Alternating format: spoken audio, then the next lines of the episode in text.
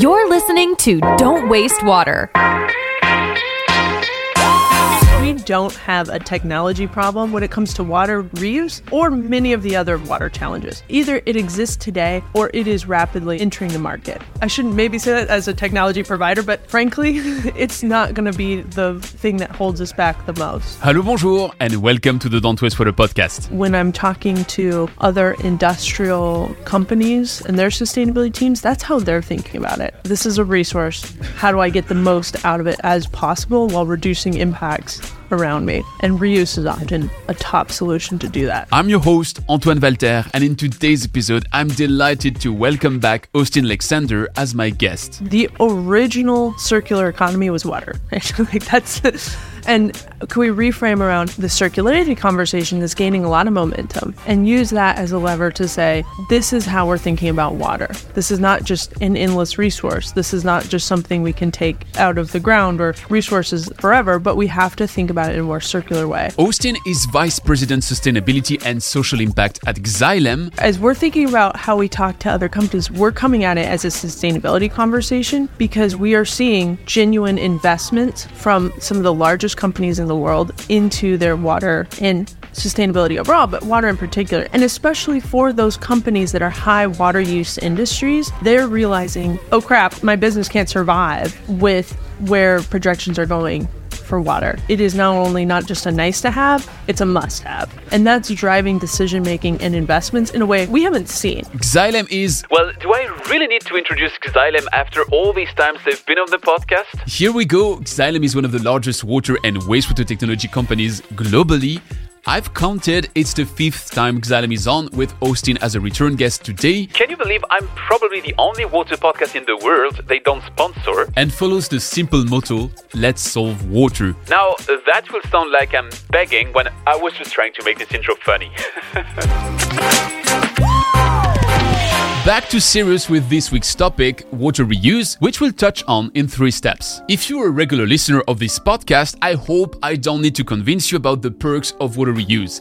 It's a widely untapped water resource in an era of growing water scarcity. It's the cheapest of all the unconventional water sources, notably much cheaper than seawater desalination, and it comes with a wealth of welcome side effects ranging from much better environmental impact and removal of trace compounds and endocrine disruptors, all the way through resource recovery and circular economy. Great! That's a very rational story, yet we humans are no rational beings despite what we believe.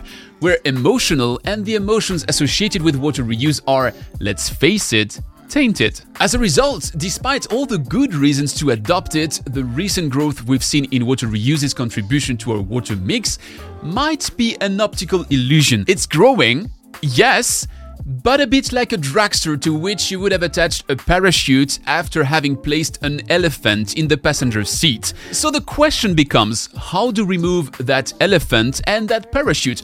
How do we speed up the much needed adoption of water reuse? And what prevents the elephant from disembarking the car? To answer these, we'll delve with Austin today into the challenge of fostering the political will and public acceptance necessary for reuse's widespread adoption.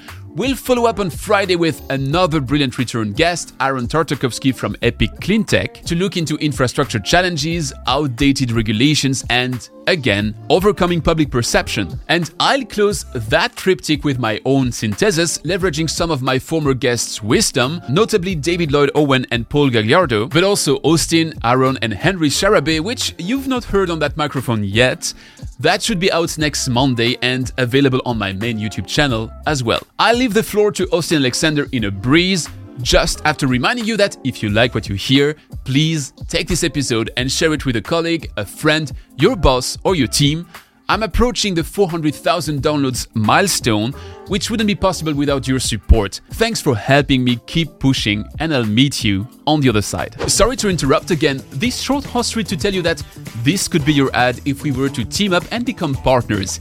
Get your brand in front of an audience in 146 countries with the US, UK, and Canada as the top three by the numbers, on a podcast channel that's been repeatedly sustainability number one in Israel, Singapore, and the Baltics, in the top 10 in France and the Nordics, and almost continuously in the top 50 in the US, UK, or Australia. Want to explore partnership options? Then reach out to Antoine at dww.show. The link is in the description and onto the podcast. Hi, Austin. Antoine, Super happy to have you back. It's wonderful to see you again It's been a while. and in person. and in person, absolutely. Water reuse is one of these topics which everybody throws around. We know that technologically speaking, we have the solutions. We know that it's probably one of the best solutions to quench the world's thirst, and still we don't do it. So, what's your rationale for that? As the second largest water tech company in the world. Earlier this morning, we heard from Radhika Fox as well as some others around the people element of implementing water technology. And you said it best. We don't have a technology problem when it comes to water reuse or many of the other water challenges. Either it exists today or it is rapidly entering the market. So we're not so worried about that. I shouldn't maybe say that as a technology provider, but frankly, it's not going to be the thing that holds us back the most. What will is two things finance and access to finance in an equitable way and into when we're talking utilities communities that really are ready to implement reuse. Again solutions out there that's being solved. But then it's the people piece. It's the decision making and the political will when you're talking community reuse. But in industrial companies or corporates that are setting water targets the will to invest in their own water reuse on facilities. That piece we're seeing a change happen and we're really excited about the wave of change we're seeing there. What triggers that change and where do you see it happening? I think it's different by kind of sector of water. In utilities, municipal water, what we're seeing, people are seeing the challenge, the climate change challenges we're facing, and it's becoming so real that the political will to utilize reuse is overcoming what previous kind of misnomers about reuse may have challenged it in the past. So I think that in the public space, So you're saying we overcame the toilet to tap. I think we're getting there. Okay. That's my personal sense is it feels like in more and more conversations, even with people not in the water sector, that openness to reuse is becoming better. With still some hesitation, but I think it's getting better, as well as the kind of political will to invest and really convince communities that this is the way to go. I was super surprised on the topic of reuse. I'm French. Open secret. The French president or the president of France have to decide. He said last year that he wants to increase from 0.7, 0.8% where we're at right now as a country to 10% in water reuse. And as a reaction, people were surprised because they're paying for wastewater treatment and they thought, I'm paying for wastewater treatment, so that water must be reusable. So why don't we really reuse Yeah. it? That's where we're starting from. The awareness in the population is pretty low. Yeah. That means before we get the political power to push for reuse, we need to empower them by helping to explain to people why wastewater treatment is not the same than wastewater reuse. How do we do that? I used to be an engineer, but now I work in sustainability and social impact at Xylem. And so I spend a lot of time working with our team on that question of how do we get, if not the technology problem, but the will problem. It's got to come from a lot of different places. I think water sector doing a better job of engaging the general public has to be part of our roadmap for the next five to 10 years. We historically, as a sector, haven't done that. And I think we're really waking up to, and the public's waking up to, how big the water challenges we face are. And we have to bring along the communities we're operating in as part of the solution. I'll do a s- small plug. One of our partnerships is with the Manchester City Football Club, soccer, football. Please, football.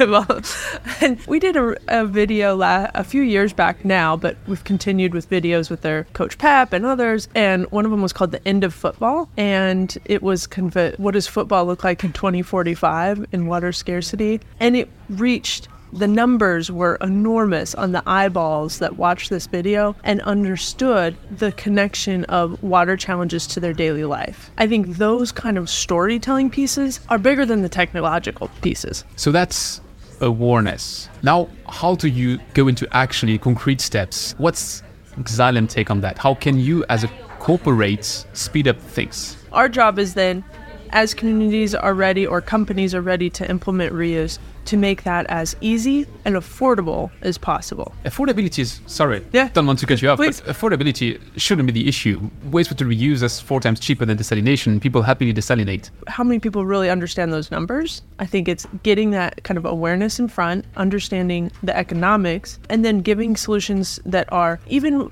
as we can continue to improve the affordability of reuse solutions today, we'll continue to do that. That's our duty as mm-hmm. Xylem and a technology provider is how do we use digital, how do we use other technologies to continue to bring the cost down and make it as easy as possible to implement reuse. That will continue to get better and better over time. I made a very simple calculation as to why Singapore reuses water, and you show that it's simply because it is the best solution in all dimensions. Mm-hmm. And it's frustrating because when something has advantages and drawbacks, I understand why it takes time to get adopted. When a solution has only advantages, I don't get it. I'm dumbfounded. Yeah. Do you have an explanation as to why we're still having that discussion in 2023? I think part of it was there was certainly the kind of toilet to tap that slowed things down. I think we're getting over that. One avenue that I think will be successful in kind of attacking the reuse narrative is really kind of reframing the problem around circularity. The original circular economy was water. like that's and can we reframe around the circularity conversation that's gaining a lot of momentum and use that as a lever to say this is how we're thinking about water. This is not just an endless resource. This is not just something we can take out of the ground or resources forever, but we have to think about it in a more circular way. That is certainly when I'm talking to other industrial companies and their sustainability teams, that's how they're thinking about it. This is a resource. How do I get the most out of it as possible while reducing impacts around me? And reuse is often a top solution to do that. That kind of reframing, it's at least how I'm thinking about it, is one way we can start to breach that conversation. Peter Gleick was the keynote speaker today. I don't know if you've read his book on the, the three ages of water, but he's showing a very interesting graph about water use correlated with GDP in the US. And water abstraction fully correlates with GDP in the, in the US until the late 70s. And then, since the late 70s in the US, water use plateaued and GDP kept growing exponentially. He sees that as a sign that the US maybe entered the famous third age of water Yeah. because they were able to decouple those two curves. Yet it's an exception if you look at lots of countries worldwide. The industrial sector will be the one which has to decorrelate that use of water and that growth curve. How can you, as a, very large tech company, support them in that exercise? I haven't read his book yet, but it's on my reading list now. You should. as we're thinking about how we talk to other companies, we're coming at it as a sustainability conversation because we are seeing genuine investments from some of the largest companies in the world into their water and sustainability overall, but water in particular, and especially for those companies that are high water use industries, food and bev, apparel, etc., that have they're realizing, oh crap, my business can't survive with where projections are going for water. It is now only not just a nice to have, it's a must have. And that's driving decision making and investments in a way we haven't seen. And I go back to UN Water Week in March, and we all came, and it was really fun. I was taken aback, frankly, by how many corporates were present and speaking and talking because they know how important water is to their business. And we see that here in New York this week as well. There are so many companies here talking about water that maybe even five years ago weren't, and making real investments and commitments and updating their stakeholders on what they're doing in a way we haven't seen before. We're really fortunate. We recently acquired a company called Evoqua that really does a lot in reuse and industrial water management because we see this as a huge potential for us.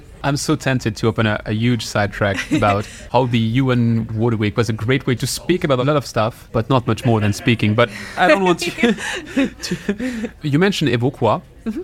That is one of the levels on which you partner and team up. Are there other types of partnerships which you're developing as Xylem to address water reuse? you know, we've kind of legacy made investments and partnerships through things like the Water Reuse Foundation and others that are really driving thought leadership in this. This has always been a priority for us, particularly in Xylem, is we've really more served the municipal market reuse in the past and now have certainly built up those capabilities a lot more in industrial. I think we're paying a lot more attention to the public viewpoint. And I mentioned that earlier with partnerships like Manchester City, et cetera. And I think you'll see more of that flavor from us of where we can leverage our technology, but also our partnerships with really cool, unique partners to get the word out on things like reuse, but other water topics too. A company like Epic Cleantech, which is doing on-site water reuse, would that be a potential partner? Is that a threat to Xylem's business model? Because if everybody starts reusing water on-site, then Look, I'm the sustainability person, so I'll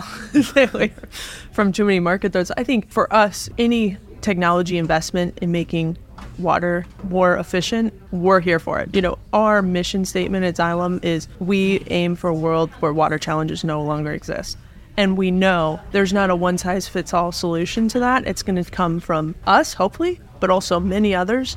And it's a good challenge for us to stay on the front line of technology through our own innovation, through our Xylem Innovation Labs, and through other avenues to really stay at the forefront. But frankly, I'd say pretty confidently, we support anything that is bringing water and reducing challenges. I have specific rapid fire for that reuse topic.